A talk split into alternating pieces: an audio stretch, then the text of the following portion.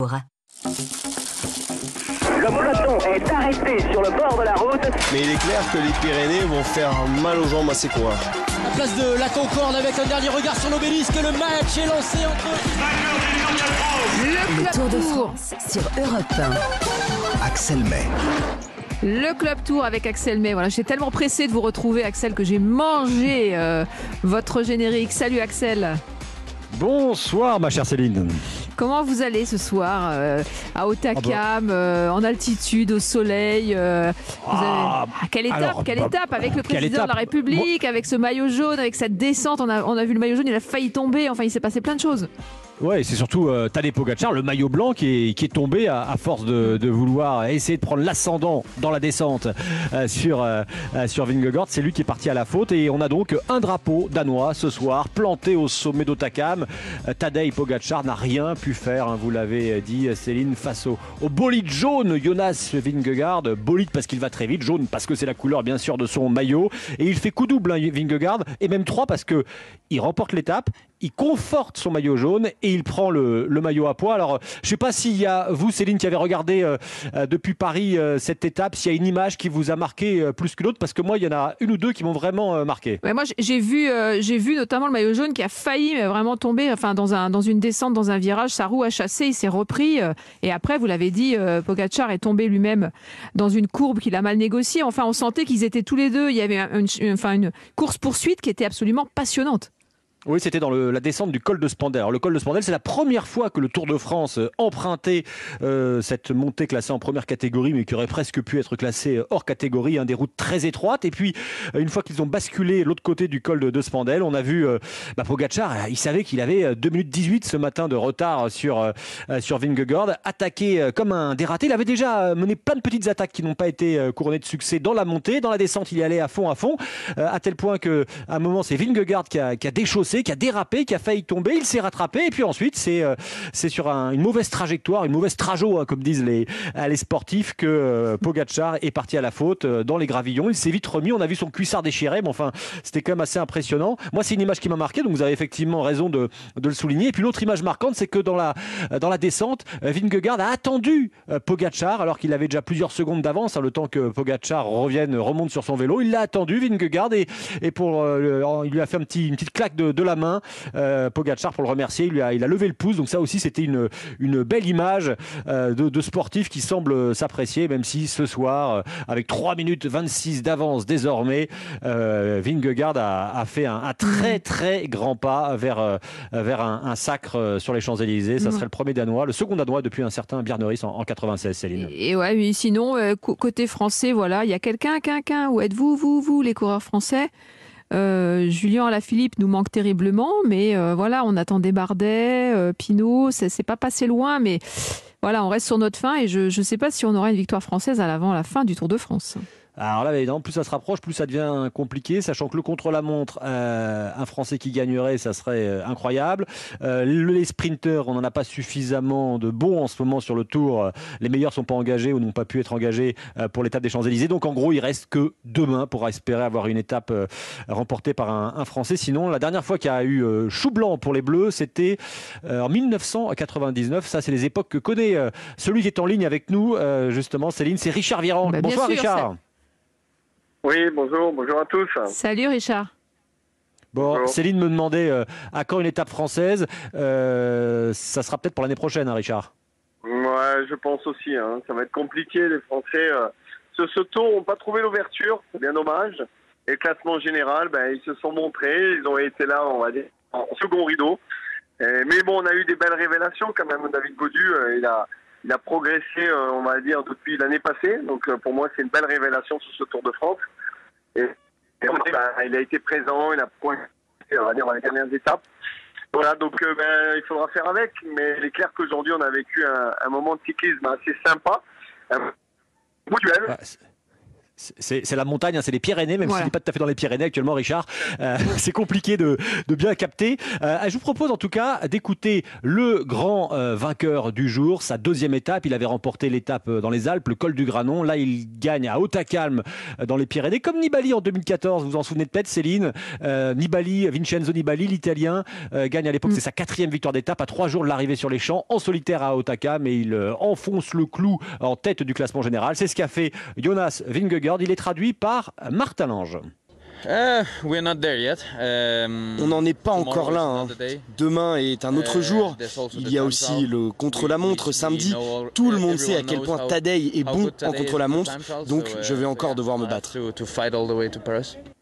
Ce contre-la-montre assez roulant, euh, quand même, euh, ça m'étonnerait fortement que Pogacar arrive à lui récupérer à 3 minutes 26 lors de ce contre-la-montre samedi. Mais Vingegaard, euh, voilà, il, est, il reste humble. C'est un petit peu l'un de ses traits de, caractère, ce surprenant danois qui avait commencé à se faire un nom l'année dernière en terminant deuxième du tour, en prenant plusieurs secondes sur le Mont Ventoux à, à Pogacar et il a concrétisé cette année. Alors, Pogacar, Céline, je suis sûr que vous vous posez la question. Eh bien, il a mené des attaques successives. On l'a vu debout sur les pédales. À chaque fois, Vingegaard euh, assis euh, sur sa selle qui moulinait mais qui revenait sur lui. Euh, dans la descente du col de Spandel, il s'est mhm. passé ce qui s'est passé, la chute de, de Pogacar. Et dans la montée finale vers Otakam, aidé par Wout van Aert. Et oui, le, maillot vert, il sait tout faire lui aussi. Vingegaard s'est envolé tout seul vers le, vers le succès. Et je propose d'écouter cette fois Mauro Gianetti. C'est le manager de l'équipe UAE, le manager de, de. Et, il estime que la chute a changé beaucoup de choses même si euh, euh, il ne voyait pas ce soir euh, reprendre le, maillot jaune de la part de, de Pogacar. Écoutez Mauro Gianetti. Ah, bien sûr, une chute comme ça, dans une étape où il fait vraiment chaud, dans une descente, tu restes touché quand même. Donc c'est pas pas la même la même condition physique qu'avant. Et s'il n'était pas tombé, vous pensez qu'il aurait pu l'attaquer dans la, dans bah, Je pense attaquer, non. Je pense qu'il serait joué encore une fois la victoire d'étape les deux ensemble et ça aurait été un autre spectacle. Bravo à Jonas, à Vingegaard, il a fait un très bon tour.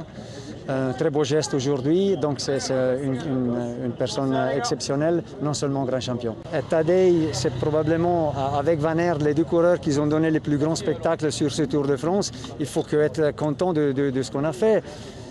Vingegaard et son équipe cette année, ils étaient plus forts, ils ont gagné, ils ont mérité ce tour. Chapeau à eux et bravo à mes coureurs parce que je suis vraiment heureux de ce qu'ils ont fait. Voilà, c'était Mauro euh, Gianetti, euh, euh, heureux pour ses coureurs, même s'il n'y a pas le succès final. Il faut rappeler que Pogacar, hein, il en est quand même déjà, alors qu'il est encore maillot blanc, il a moins de 25 ans, à deux victoires finales sur le Tour de France, et là il sera très certainement deuxième sur les champs sur les Champs-Élysées. je propose aussi, ma chère Céline, de, jeter un œil au, classement général. Ah, parce que ça, ça vous intéresse, bah, évidemment. Bien sûr. Donc, Vingegaard, je disais, avec 3 euh, minutes 26 ce soir d'avance sur Pogacar. Et puis Guerin Thomas, il a perdu du temps, mais il a conforté, lui, le Gallois, vainqueur du Tour 2018, sa place de troisième au classement général. Et là où il y a un changement, c'est que David Godu était cinquième ce matin à quelques secondes de Nero Quintana, le Colombien. Ce soir, David Godu est quatrième. Euh, et écoutez euh, sa, sa réaction, la réaction du coureur Groupama FDJ. Il y a beaucoup qui disent ouais faire quatrième, cinquième, sixième du tour, euh, on s'en fout, ça sert à rien. Après, euh, je pense qu'ils ne se rendent pas compte de l'effort et de l'intensité qu'il faut, faut faire, faut, du niveau qu'il faut avoir pour faire quatrième du tour. En tout cas, euh, moi je suis fier d'avoir d'être quatrième du général actuellement. Il reste encore demain, il reste encore le chrono. Donc il reste encore deux jours, on va rester concentré parce que tout peut se passer. Ouais, je sais pas où j'aurais pu franchement gagner du temps. Euh, peut-être qu'on aurait pu gagner du temps sur, euh, sur les pavés si, si, si Wood Van n'avait pas fait son numéro dans le final. Mais on a repris une minute, il m'aurait fallu encore euh, reprendre trois à, à Thomas. Donc au final, non, je pense qu'il y a, il a aucun endroit. Je pense que Guérin Thomas, c'était tout simplement les trois devant moi sont, sont les plus forts. Les trois, Vingegaard va gagner son premier grand tour, Pogacar a déjà gagné deux tours, Garen Thomas a gagné un tour, je pense qu'il n'y a pas à rougir. Hein. Ils, auront tous gagné un tour euh, d'ici dimanche, donc euh, les trois dans moi ils auront gagné un tour. Moi j'ai même pas, j'ai jamais fait un top 5 sur un, sur un grand tour, ce sera peut-être j'espère mon, premier, donc euh, je pense qu'il n'y a pas à rougir des trois dedans. Voilà, David Godu euh, au, micro de notre pêcheur en, chef de, son, comme on dit dans le jargon, euh, Martin Lange. Euh, et on est avec un ancien coureur de la FDJ qui a fait toute sa carrière à la FDJ, qui est maintenant dans la caravane du Tour. Il va nous expliquer tout ça. C'est Jérémy Roy. Bonsoir, Jérémy. Bonsoir. Ancien coureur, je le disais, vous êtes aujourd'hui dans la caravane Écosystème. C'est une entreprise qui est dédiée à la gestion des déchets d'équipements électriques, électroniques, ménagers sur le territoire français. J'ai bien appris ma définition. Euh, c'est une société à but euh, privé, à but non lucratif. Allez dans la caravane, vous allez me dire ce que vous faites. Mais d'abord, Jérémy Roy, euh, qu'est-ce que vous avez pensé de la prestation générale de votre ancienne équipe qui s'appelle aujourd'hui Groupama FDJ sur ce Tour de France? Ah bah, j'ai trouvé que c'était une très belle prestation. Euh, David Godu, euh, vraiment euh, valeureux, qui n'a jamais rien lâché.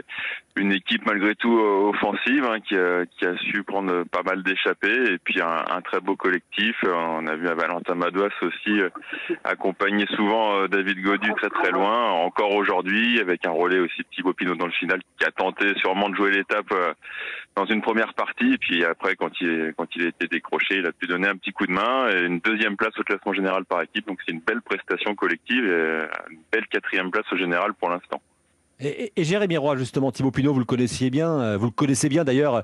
Euh, les gens se souviennent, peut-être ceux qui nous écoutent, de cette image, le Tour de Lombardie 2018. C'est votre euh, dernière course, oui, votre dernière, je crois. Et, et, Thibaut Pinot gagne. vous vous l'aidez au, début de l'étape, enfin de, la classique, et à la fin, il, vous salue de la main, il vous tape dans la main, preuve que vous connaissiez vraiment bien. Thibaut Pinot, vous en avez pensé quoi? Parce que au début, on se disait quoi? Marc Badiot, le patron de l'équipe, a décidé que ce serait euh, Pinot, euh, le coéquipier de David Godu. Alors jusqu'à présent, c'était Pinot le leader. Et finalement, il a joué son rôle de coéquipier plusieurs fois à l'avant, euh, sans malheureusement pour lui arriver à lever les bras sur une étape. Mais, mais vous en avez pensé quoi de Thibaut Pinot bah, il avait besoin, oui, de se retrouver plus en électro libre, de plus forcément jouer classement général à tout prix, c'est-à-dire à être au quotidien, à ne pas prendre de cassure, à frotter dans le final.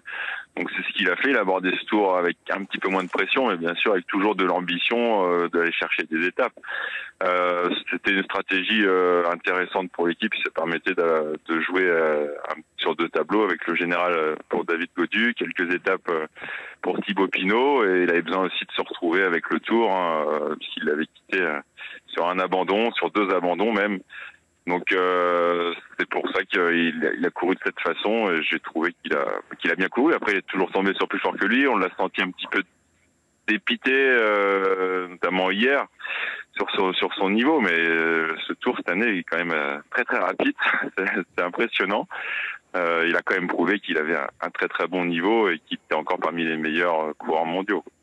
Jérémy Roy, vous, vous restez avec nous, euh, ancien coureur aujourd'hui dans la caravane du Tour de France. Euh, Richard Virenque, euh, j'ai une question moi à vous poser aussi concernant un, coureur qui est assez éblouissant. je ne sais pas comment on peut le qualifier, c'est Wout van Aert. Il est une nouvelle fois parti à l'attaque, le coéquipier chez Jumbo-Visma de Vingegaard. Dès le kilomètre zéro, il a été repris, il a insisté, il a fait partie de la grosse échappée du jour, il a rapporté 20 points de plus pour son maillot vert en remportant le sprint intermédiaire. Il a fait mal dans la dernière montagne dans la dernière montée à, Thibaut Pinot et, Dan Martinez, le Colombien, qui sont des, purs euh, euh, grimpeurs. C'est un maillot vert hein, qui, aurait mérité d'être maillot à poids, même si en l'occurrence le maillot à poids c'est Vingegaard qui l'a ce soir. Il vous étonne quand même ce, ce, Wout Van Aert, ce, Belge incroyable, Richard Virenque Oui, tout à fait. Hein. Il m'étonne, il étonne tout le monde. Il est, ben, c'est un coureur complet. Hein. Le, le, Belge, euh, il a fait un départ de ce tour en gagnant quand même deux étapes. Et avec le maillot vert, il n'y avait pas de match, hein, il n'y avait pas d'adversaire. Euh, Wood Van Aert était au-dessus du lot pour le maillot vert. Et, après, il s'est mis en équipier modèle. Euh, il a fait un, tour exceptionnel, ben, un peu tout, toute son équipe. Hein. Bon, après, il y a eu de la casse dans son équipe Jumbo, mais il a, il a fait un tour incroyable. Ouais, ça, je suis d'accord avec vous. La, casse, il y a eu d'ailleurs euh, beaucoup de Covid aussi euh, dans les équipes. Hein. Euh, chez UAE, il y, a, il y, a, eu deux ou trois cas, je me souviens même plus. Et là, ce matin au départ, il y a eu des Covid chez Movistar, Emmanuel Herviti, Damiano Caruso chez Bahreïn Victorious, et puis Chris Froome, Chris Froome hein, qui n'a pas pris le départ ce matin, le coureur de l'équipe Israël Premier Tech, ancien quadruple vainqueur du Tour parce qu'il a eu le le, le, Covid.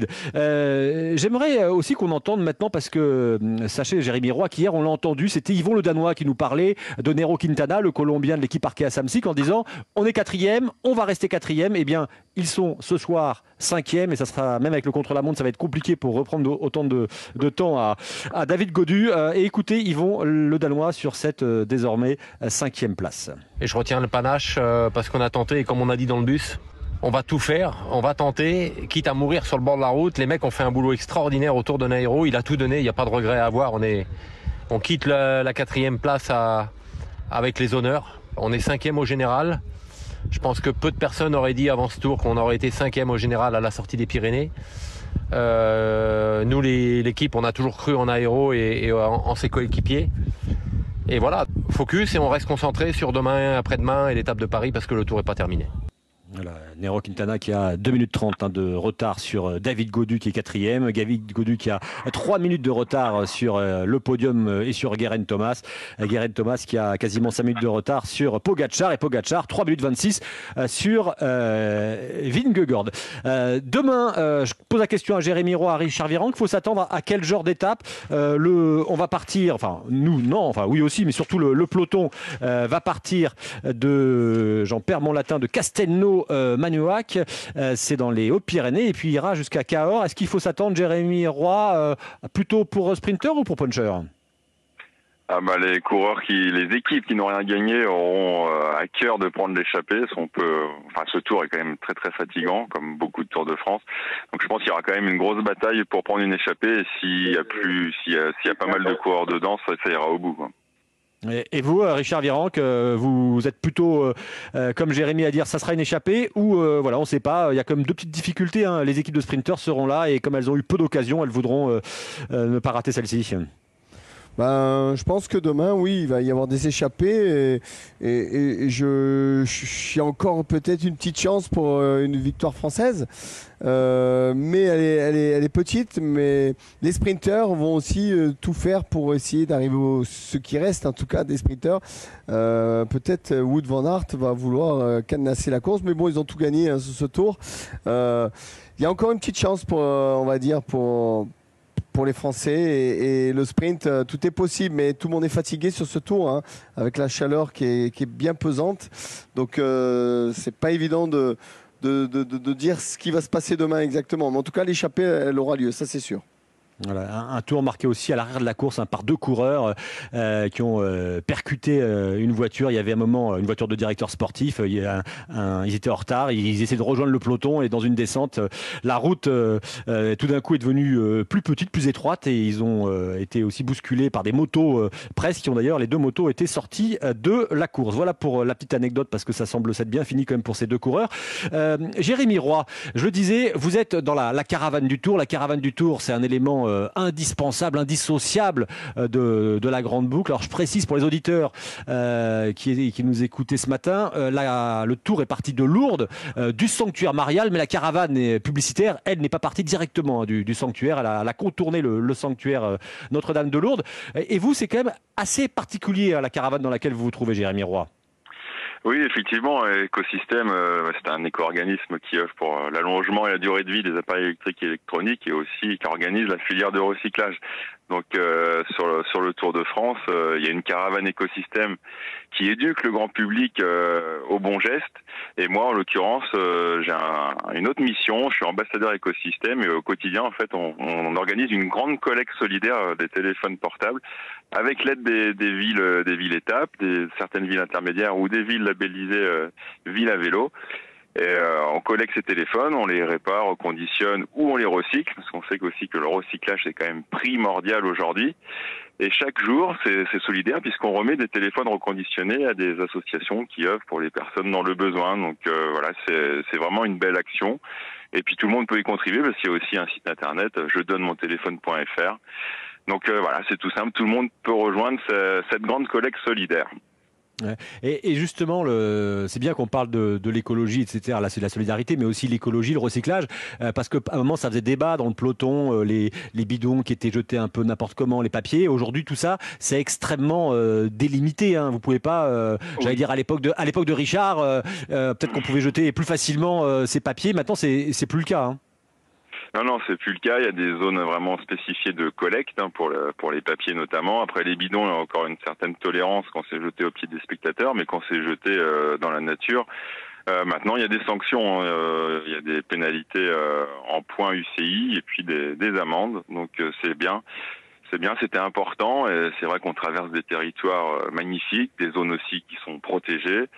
On doit prendre soin de, notre terrain de jeu et de notre planète en général. Donc c'est important de, laisser place nette après le passage des coureurs. Jérémy Roy, ancien coureur, aujourd'hui dans la caravane du Tour de France. Merci euh, de nous avoir fait de l'amitié et de nous répondre alors que vous étiez en plus, je crois, en train de redescendre d'Otacam vers Lourdes. Euh, Richard Virenque, on se retrouve demain à 12h50. Euh, les auditeurs peuvent entendre les questions qui vous sont posées en direct. Et puis, bon, Richard, en une seconde, oui, Vingegaard a gagné le Tour quand même. Euh, oui, euh, attention au Covid. Hein. je ne vais pas lui souhaiter, mais, mais bon, euh, je pense que Pogacar peut que espérer ça pour revenir. Hein. Voilà, sinon, c'est compliqué. Mais oui, on peut dire, on peut dire. En tout cas, chapeau parce qu'il a, il a montré de belle façon que c'était ben, quelque part lui le plus fort. Hein. donc, il n'y a, pas, a pas photo. Et on lui souhaite évidemment pas ce, Covid. Merci Richard Virenque. Dans un instant, Stéphanie Loire avec musique.